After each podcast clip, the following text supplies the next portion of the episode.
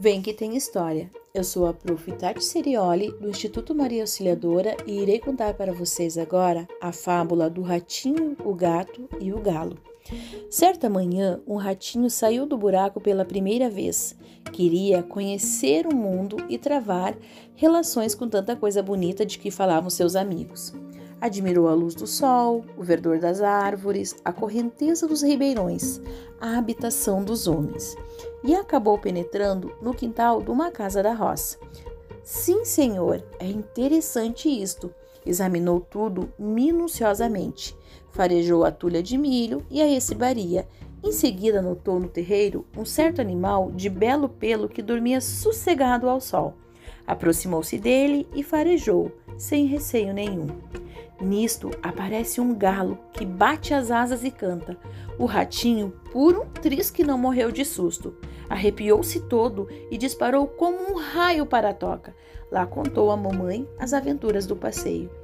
Observei muita coisa interessante, disse ele, mas nada me impressionou tanto como dois animais que vi no terreiro.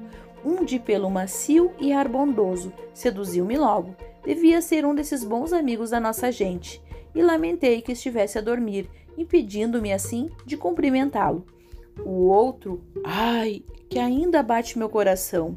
O outro era um bicho feroz, de penas amarelas, bico pontudo, crista vermelha e um aspecto ameaçador.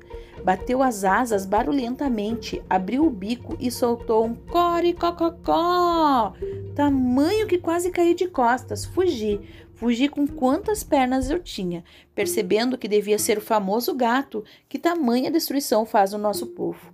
A mamãe rata assustou-se e disse: Como te enganas, meu filho?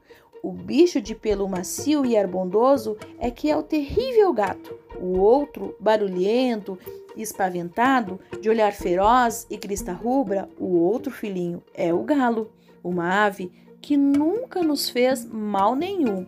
As aparências enganam. Aproveita, pois a lição e fica sabendo que quem vê cara não vê coração.